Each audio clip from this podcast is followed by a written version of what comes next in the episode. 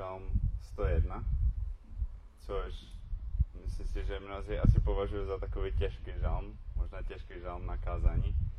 Moje rodina se mě ptala, proč jsem si zvolil tento žalm.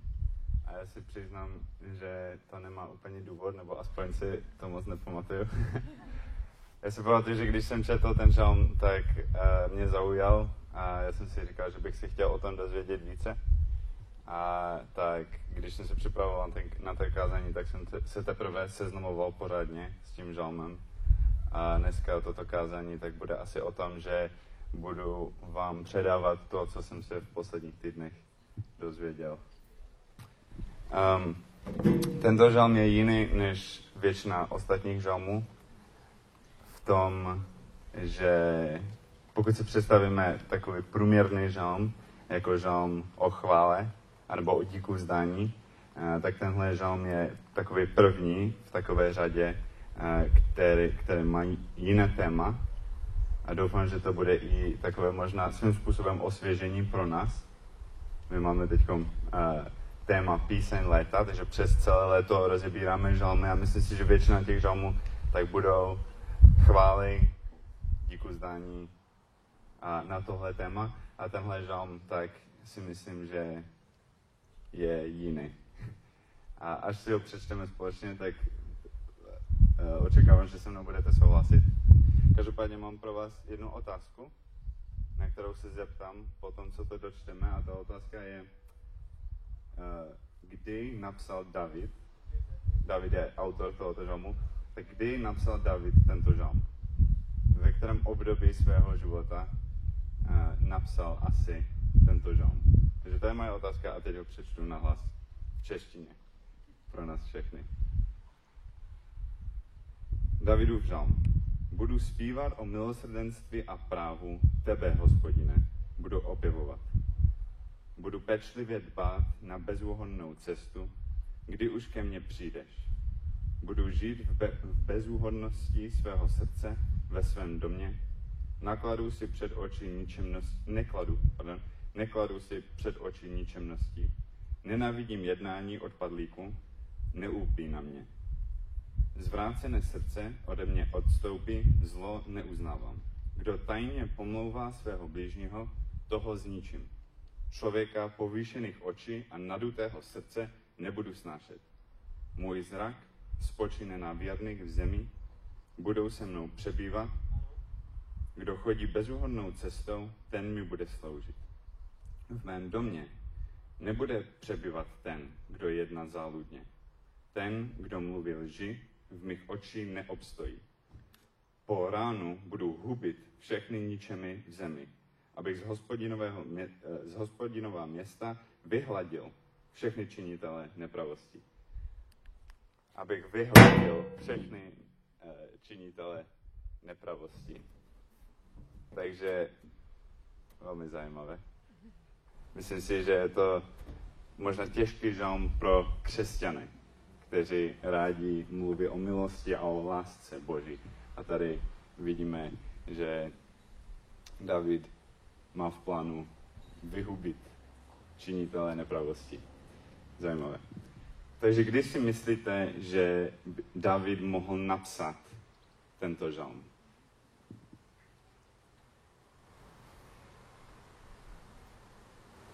Vidím ruku. A.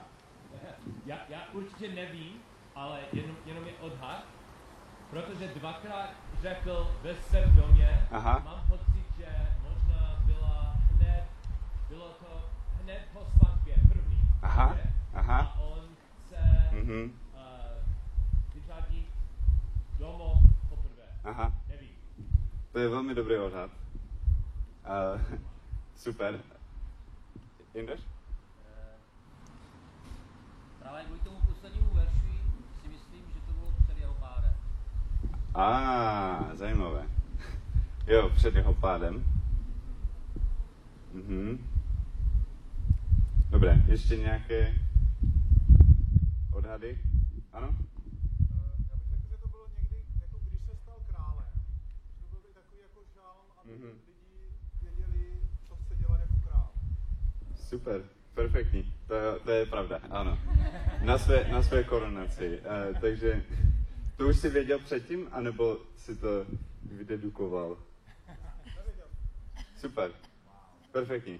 Ano, takže ano, tento žalm byl pravděpodobně napsaný, když David se stal králem. A on v tomto žalmu, toto je důležité, abychom si uvědomovali, že toto není zaslíbení. David ví o sobě, že není dokonalý. David je velký hříšník. Když si přečteme příběhy o Davidovi, tak rozhodně se nepodíváme na tu postavu a neřekneme si, toto je, je dokonalý vzor spravedlnosti. I když určitě řekneme, že je vzor jiných věcí, je vzor podle mě pokání, je vzor věrnosti. Eh, píše se, že to je muž podle Božího srdce, ale není to bezhříšný člověk. Dokonce myslím si, že víme o více hříchů Davidových, než skoro o jakékoliv jiné postavě v Biblii. David je, je, je člověk, který zápasí neustále s hříchem a myslím si, že on to o sobě ví.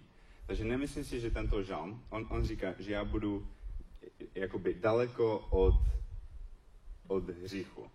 Od, od, já se oddálím od špatných věcí. A nemyslím si, že toto je zaslíbení, ale on nastavuje pro sebe standard. V celém tomto žalmu, tak si myslím, že David nastavuje pro sebe standard, podle kterého bude vládnout. On říká, já budu vládnout, až se stanu králem, já budu vládnout takovým způsobem, že zlí lidé tak nebudou pro- prosperovat a že dobří lidé budou požehnaní. A je zajímavé, že toto je, je v podstatě myšlenka, která, eh, kterou vyjadřuje Pavel v římským eh, Římanům 13. Eh, kapitola. Tak tak Pavel, Pavel vyjadřuje, že, že funkce státu, vlády, tak je, aby žehnala spravedlivým, dobrým, li, dobrý, lidem, kteří chtějí dělat dobré věci a aby, aby to, eh, aby vláda činila těžké, aby zlé lidi dělali zlé věci. Takže David v tomto žalmu, on říká, já budu vládnout takovým způsobem, že bohubojní, dobří lidé, tak budou prosperovat a říká, že, že vyhubí zlé lidi, což jsou velmi ostré slova. Takže než se ponoříme více do těch ostrých slov, tak bych na začátek chtěl přečíst znovu první verš a chtěl bych se zaměřit na ten první verš. Budu zpívat o milosrdenství a právu tebe, hospodine, budu opěvovat. Myslím si, že tenhle první verš samo o sobě tak má takovou hloubku, že bychom mohli mít kázání jenom, jenom na, na tyto slova. Protože bychom mohli překládat um, uh, právo tak jako soud, nebo jako spravedlnost. A David tím pádem říká, já budu chválit tvůj soud. Budu zpívat o tvém soudu. O tvém spravedlnosti. Nejenom o tvé milosti, a o tvé milosrdné lásce, ale taky o soudu. To je zajímavé, protože, a jak jsem říkal, myslím si, že pro křesťany možná tenhle žálm je trochu těžký, protože my jsme zvykli na to, že budeme mluvit o odpuštění, o lásce, o tom, že Bůh s námi chce mít vztah. Ale David říká, já budu zpívat o tvé milosrdné lásce i o tvém soudu. A toto si myslím, že je velmi důležité. Protože David se vydává skutečně pod autoritu Boha. Protože pokud by David by řekl, já budu zpívat o tvé lásce, ale už mě nemusíš tolik soudit, tak on by se nevydával pod autoritu Boha, a on by se vydával pod autoritu nějakých vlastních potřeb a chtíčů. Pokud by Bůh ho požehnal, tak řekne, Bože, ty jsi nejmoudřejší, budu zpívat o tvé moudrosti a, a všechno, co děláš, tak je skvělé. A potom Bůh ho potrestá za něco a řekne, bože, to si, to si nemusel. Ale když, když David říká, já budu zpívat o tvé milosti i o tvém soudu, tak David se skutečně vydává za všech okolností pod Boží autoritou. Další téma v tomto žalmu, tak si myslím, že je autorita. Protože David mluví o tom, jak, jakým způsobem on bude jednat se zlýma lidma. A myslím si, že my nemůžeme skočit do toho, toho, tohoto žalmu a říct si, teď všechno, co říká David, tak řeknu i já. Protože my nejsme králové, pokud vím. Nikdo tady není, není král, není pomazaný boží král, který je božím nástrojem uh, spravedlnosti. David je totiž autorita. A myslím si, že tento žalm je standard, který pro sebe nastavuje, protože je autoritou. A já věřím tomu, že každý tady, pokud není autoritou teď, tak bude autoritou minimálně v rodině. Tak si myslím, že každý z nás bude autorita. A takže myslím si, že my máme hodně co si vzít uh, z tohoto žalmu, když se to týká toho, jak, jaké autority máme být. Jak, jaký typ autority byl David? Myslím si, že, hmm, že, si, že si můžeme vzít v něčem příklad z Davida, v tom, jaká, jak, jaký typ autority bychom měli být. Zároveň bychom se měli dávat pozor na to, že když půjdeme na nádraží třeba, tak nebudeme tam odsekávat zlé lidi, nebudeme vyhubovat, nevím, jak to tam přesně bylo řečeno, eh, činitele eh, nepravosti, protože my nejsme pomazaní králové eh, boží, kteří přišli tady na zem, abychom nastolili boží spravedlnost. Bůh má pro nás třeba připravené jiné role.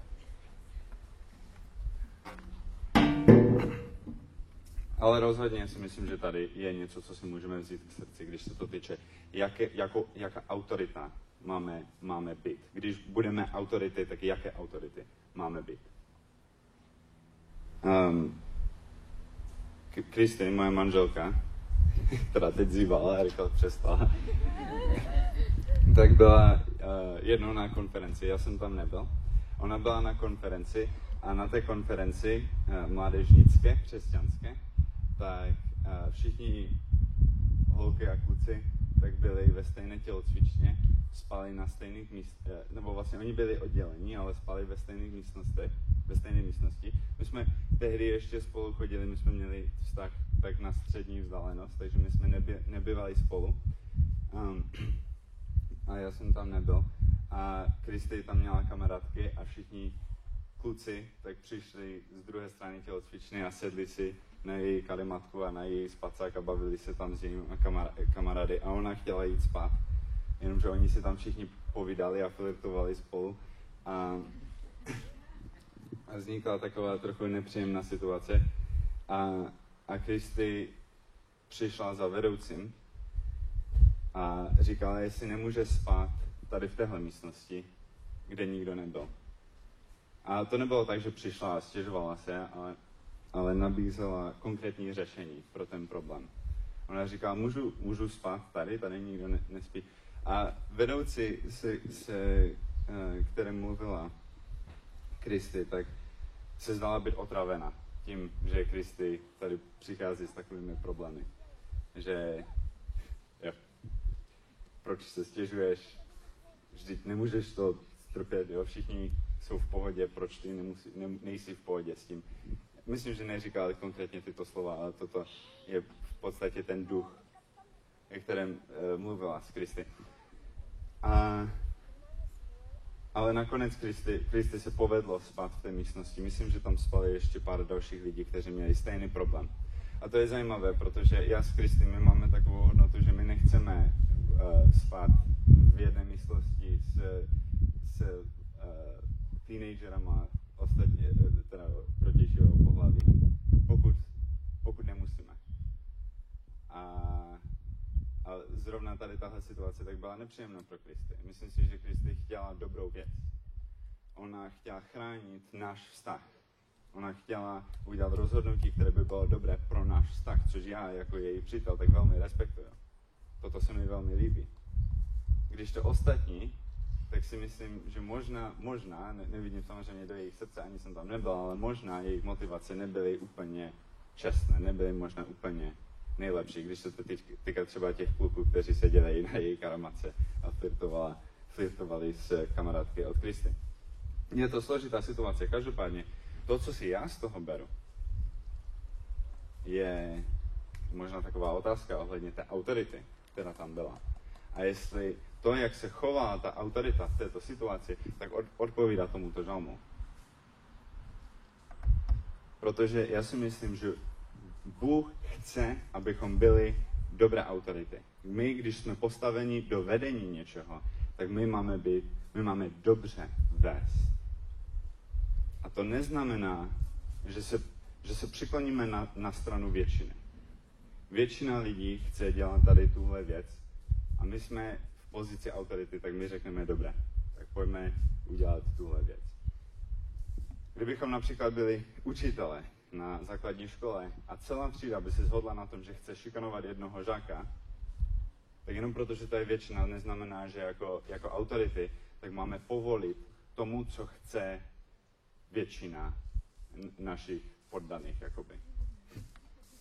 Um, já si myslím, že Bůh chce, abychom byli takové autority, kteří žehnají těm, kteří usilují o to, co je správné a co je dobré. Kteří činí jednoduché, aby lidi mohli dělat to, co je správné. A ne, abychom činili jednoduché, aby většina si mohla dělat, co chce. Já si myslím, že Bůh chce, abychom my uh, měli takový vliv na svět, že pozbudíme dobré lidi k tomu, aby dělali dobré věci. A to zvláště, když jsme v pozici autority. Takže David, když, když uh, nastavuje pro sebe standard, když se stává králem, tak si myslím, že on nastavuje taky standard, kde on bude žehnat dobrým lidem, aby byli dobří. A bude odsekávat zločince, lidi, kteří hledají vlastní dobro. Tak tyto lidi zastaví. David taky v tomto žamu, takže to je, to je jedna věc. Já si myslím, že my bychom měli přemýšlet vážně o tom, jaký typ autority bychom chtěli být.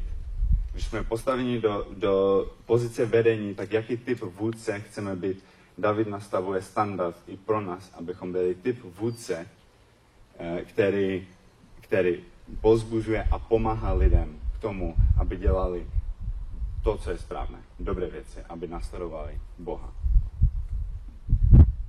Druhá věc, co vidíme v tomto žalmu, David mluví o své rodině, o svém dvoru, o, o lidech, kteří jsou mu blízci, o rádcích. Na Davidovém dvoře mohli být například i typ člověka, uh, nějaký možná velvyslanec z jiné země, který tam je, aby radil Davidovi, ale takovým způsobem, že pomůže vlastnímu národu. Ne Izraeli a ne Davidovi a určitě ne Bohu Jáhve, ale aby pomáhal a požehnal vlastní národ.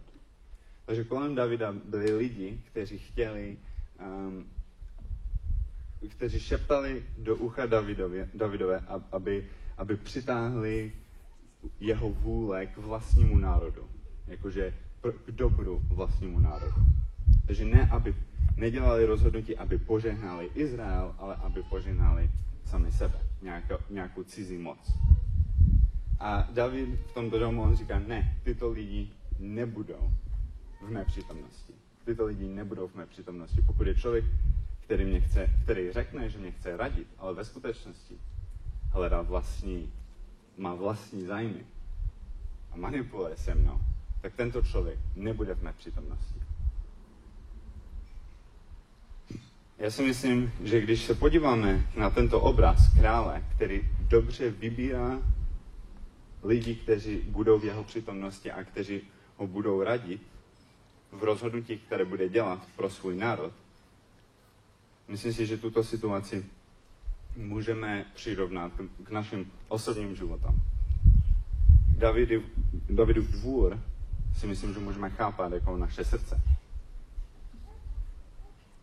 David si je vědomý toho, které hlasy ovlivňují jeho rozhodnutí. Které, vlastn, které hlasy ovlivňují směr, kterým jde. A to, co si můžeme vzít z tohoto žalmu, je odhodlání být ovlivněný správnými hlasy. Protože pokud Davidův dvůr je jako naše srdce, tak my nechceme na naše srdce v našich srdcích hlasy, které nás budou nasměrovat špatným směrem. My nechceme hlasy, které eh, se nás snaží zmanipulovat k tomu, abychom udělali rozhodnutí pro nějaké cizí mo- mocnosti.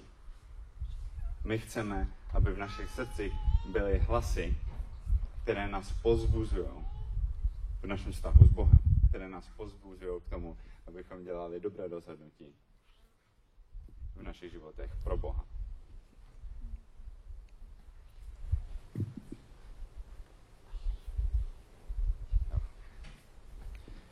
Takže další věc je, že já bych nás chtěl pozbudit k tomu, abychom přemýšleli nad tím, jestli v našich životech, jestli v našich srdcích, tak je nějaký vliv, který nás chce oddělit od Boha, který nás chce změnit směr našich životů a našeho rozhodování.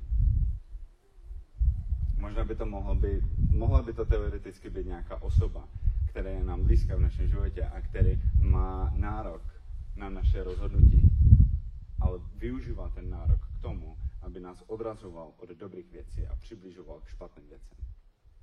Protože takového rádce v našem životě nechceme. A to neznamená, že toho člověka máme zabít. Nebo, nebo ani to neznamená, že bychom tohoto člověka měli vyloučit z našich životů, ale měli bychom ho vyloučit ze dvora našich srdcí. Aby neměl už nárok na rozhodování, které děláme. Jestli, jestli využívá ten nárok k tomu, abychom se rozhodovali špatně, tak by neměl mít nárok na naše rozhodování. Možná by ta rádce taky mohl být možná i seriál, film, kniha. Já si myslím, že těch vlivů dneska eh, na naše srdce tak je strašně hodně a často si ani neu, nejsme si ani vědomí toho, co nás ovlivňuje a co má nárok na naše rozhodování. Takže pozdě, po tomto kázání tak vás vyzvu k tomu, abychom se modlili.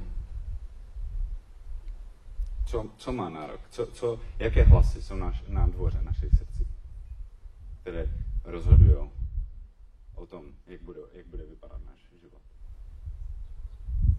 Protože na Davidovém dvoře, když byl jeden člověk, který mohl říct jednu věc a změnit jednu maličkost na tom dvoře, tak to mohlo mít obrovský dopad potom na, celo, na celý národ izraelský. Já, myslím, já si myslím, že David si dobře uvědomoval, že on si musí obklopovat dobrýma lidma, protože každý ten člověk a každý, každý, každé slovo každého člověka tak bude mít velký dopad na celý národ. Stejně tak jako každý vliv, který, který působí v našich srdcích, tak bude mít velký dopad na rozhodnutí, které děláme v našich životech, bude mít velký dopad celkově na naše životy. Takže je důležité, abychom se střežili, abychom byli odhodlaní, jako David, abychom nastavovali standard v našich životech, že budeme vyhledávat to, co je dobré a ne to, co je zlé a to, co je špatné.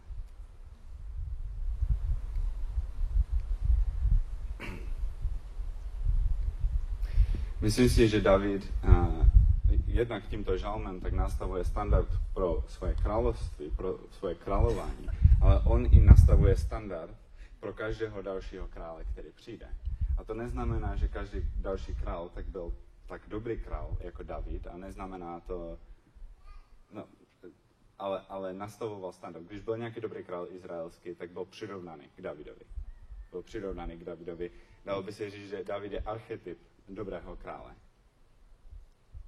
A v hodně věcech tak David je takový předobraz Ježíše. Je to pomazaný boží král. Tak jako Ježíš je pomazaný dobrý král. A my jako křesťané tak často, jak jsem říkal na začátek, tak mluvíme o boží milosti a o boží lásce. Ale možná nejsme úplně šťastní, když přijde na řadu soud. Boží trest. Ale pokud Bůh je stoprocentně a dokonale laskavý, tak on není laskavý jedině tehdy, když dělá to, co se nám líbí, ale on je i laskavý, když dělá to, co se nám nelíbí. On není jenom laskavý ve své milosti, ale i ve svém soudu. A my máme tu svobodu se vydat plně pod Boží autoritu, tak jako David.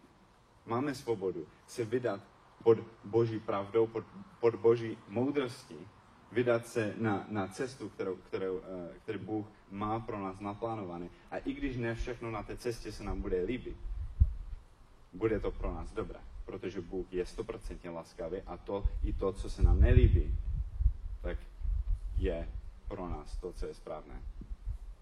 A my se, já velmi obdivuju uh, Davidové odhodlání v tom, v tom prvním verši, když říká, že budu zpívat o tvé, ono to takhle není v tomto překladu, který jsem četl, ale jinde, tak říká, budu zpívat o tvé milosti a o tvém soudu. Toto velmi obdivuju a přeju to pro každého. A myslím si, že, že abychom plně mohli být vděční, abychom mohli být plně vděční za Boží milost, tak si plně můžeme, musíme uvědomovat, kým Bůh je. A to, že ta milost není v žádném případě nadarmo. Protože Bůh má právo nás soudit. To je to slovo, které používali v tomto překladu. Právo. Bůh má právo nás soudit. On má právo nás trestat, ale on se rozhodl obnovit náš vztah s ním jiným způsobem. On se rozhodl se znovu spojit s námi skrze milosti. Ježíš, Ježíše si někdy představujeme jako takové hodného pána, které známe z obrázku um, z besídky. Ale existuje i druhý obraz Ježíše. A to ve zjevení. Na začátek. Popis Ježíše jako majestátného, mocného muže, který, já bych to musel přečíst, možná, já, já, já to přečtu. Obraz Ježíše, kde on není uh, tesař z Galileje, ale on je Boží syn. On, on je Bůh v nebi. Je Ježíšův obraz v nebi. A myslím si, že je důležité, abychom si uvědomovali, kdo to byl, kdo přišel na zem. Protože toto nebyla jenom osoba, která byla plná uh, lásky a možná pokory, ale toto, byla, toto je syn Boží, král andělu v nebi, který má obrovskou moc. Důvod, proč to takto zdůraznuju, je proto, že si myslím, že jedna z nejdůležitějších věcí v našem vztahu s Bohem, tak je vděčnost. Abychom byli vděční, skutečně vděční za to, co Bůh pro nás udělal. Když poslal svého syna a když uskutečnil tu milost, o kterém se tady píše. To je osobně jedna z věcí, která mě často pomáhá, abych si uvědomoval, abych, abych měl před očima váhu Božího rozhodnutí, když se rozhodl poslat svého syna. Jaké všechny jiné alternativy měl. Ale rozhodl se pro milost. Takže bych si přál, aby, aby každý křesťan měl na, na očích nejenom to, jak je Bůh milostivý, ale i Boží moc a Boží autorita.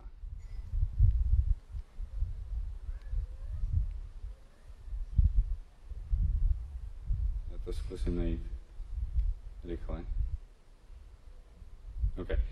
Já, Jan, toto je zjevení první verš, devátá kapi, eh, deva, teda zjevení první kapitola, devátý verš. Já, Jan, váš bratr a spoluúčastník, jsem pro Boží slovo. Pardon, já jsem si neuvědomoval, že toto budu číst. Je. Obratil jsem se, abych viděl hlas, který se mnou mluvil. A když jsem se obrátil, spatřil jsem sedm zlatých svícnů a uprostřed těch svícnů někoho jako syna člověka, oděného dlouhým rouchem a přepasaného zlatým pasem až k prsům. Jeho hlava a vlasy byly bílé, jako bílé vlna, jako sníh. Jeho oči jako plamen ohně. Jeho nohy podobné bronzu rozhavenému v peci a jeho hlas jako zvuk mnohých vod. A ve své pravici měl sedm hvězd a z jeho ústev vycházel ostrý dvousečný meč a jeho tvář, jako když slunce září ve své síle. Když jsem jej spatřil, padl jsem k nohám jako mrtvý. I položil na mě svou pravici a řekl, neboj se, já jsem první a poslední. Ten živý. Byl jsem mrtvý a hle, žij na věky věku. Mám klíče smrti i podsvětí.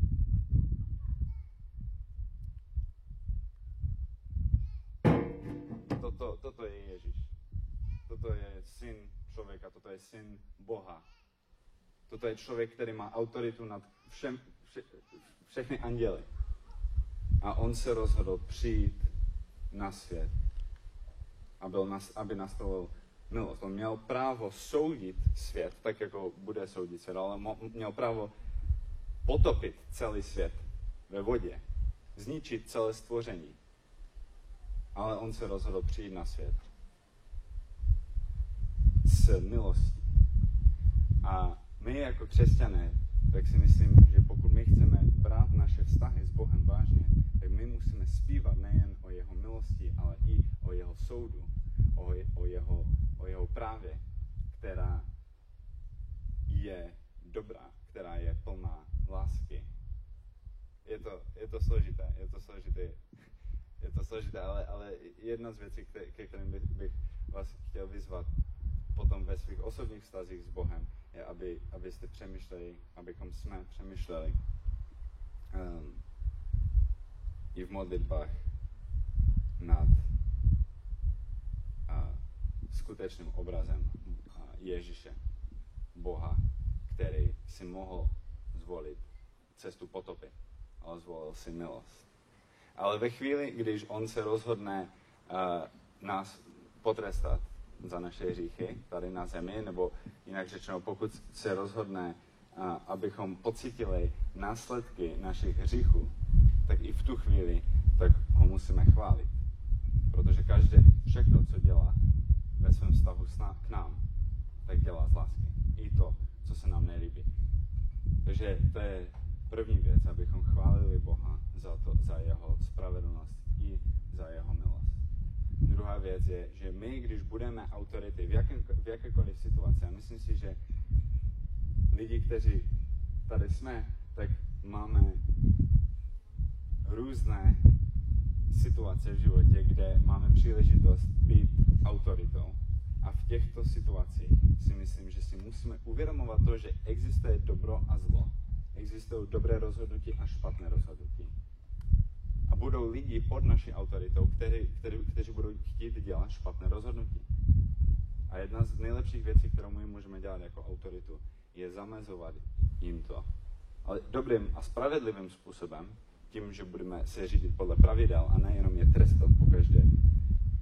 Ne, ne, nemáme být spravedlivé, jako nemoudré autority, ale moudré autority, kteří, které uh, vedou takovým způsobem, že bude těžké, aby lidi pod naší autoritou řešili. A jednoduché proto, aby se rozhodovali správně. Takže to je druhá věc, abychom byli dobrou autoritou myslím si, že každý z nás tak bude v nějaké situaci v našich životech autoritou. Tak abychom si pamatovali, jaký, typ, co, jaký standard si pro sebe nastavoval David, když on se stal velkou autoritou. A poslední věc, tak je, že pokud nebudeme autoritou nad jinými, lid, jinýma lidma, tak budeme autoritou nad vlastními rozhodnutí nejsme v žádném případě nad Bohem, nad Božím slovem. Já doufám, že my, když si zvolíme, jako, jako hierarchii hodnot budeme mít, že dáme Boha a jeho slovo a jeho pravdu na první místo. Aby to byl nejhlasitější rádce v našich životech. Boží slovo. Aby to bylo to, co ovlivňuje naše srdce a naše rozhodování nejvíce.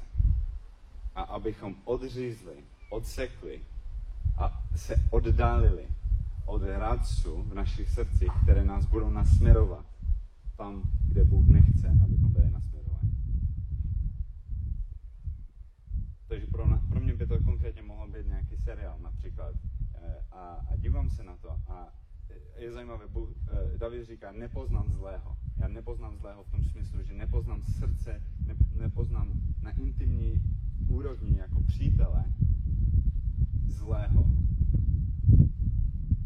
Myslím si, že já, já například, tak já jsem uh, poznal některé například seriály, na takové úrovni, že jsem se v tom vyznal, že, se, že moje emoce byly naladěné na ten seriál. Když jsem se na to díval, tak, tak jsem reagoval na to se svou srdci. No ale pokud tenhle seriál, který na, má nárok na část mé srdce, mě odvádí od Boha, nebo odvádí mě od toho, co je spravedlné, tak ten seriál nemá místo na dvoře mého srdce. Neměl by být, mít nárok na moje rozhodování. A tak se odseknu od toho. Oddálím se od toho. Takže třetí věc, ke kterému bych nás chtěl všechny vyzvat, je k tomu, abychom zkoumali své srdce a oddálili se a odsekli se ho eh, od toho, co nás ovlivňuje zlým způsobem. Tady, um, takže asi bych dal dvě minuty k tomu, abychom se všichni tiše modlili sami. A na závěr se pomodlím. Dobré.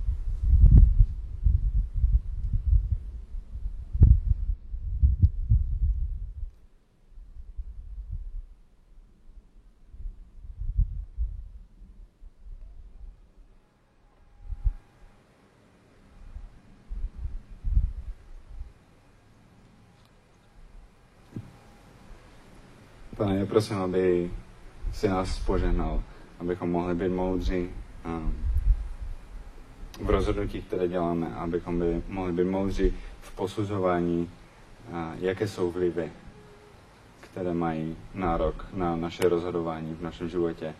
A prosím, aby, aby si nám dal sílu pro to, abychom se mohli obklopovat tím, co je správné, abychom mohli začít dělat lepší rozhodnutí, které nás povedou dál na cestě za tebou.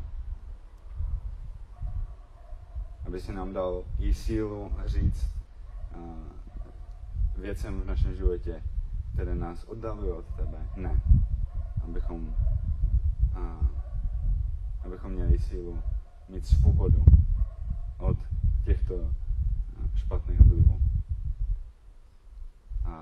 aby, aby naše víra mohla být živá dobrýma skutkama a ne mrtvá bez skutku. Děkujeme ti taky za to, že, že ty nám dáváš tu svobodu od hříchu. A že skrze tvoji lásku, skrze tvoji oběť a tvoji milost, tak můžeme žít život s tebou, ve vztahu s tebou že můžeme odmítnout pokušení nepřítele a rozhodnout se pro tebe a jít za tebou. A že ty toužíš po vztahu s námi. Tak děkujeme ti za to. A chválíme tě za, za tvoji milost. Za milost tvého oběti. Za smrt tvého syna, která nás, která obnovila vztah mezi námi a tebou. Taky tě chválíme za tvoje právo, za tvůj soud a za tvoje spravedlnost. Že jsi dobrý a spravedlivý, spravedlivý Bůh. Amen.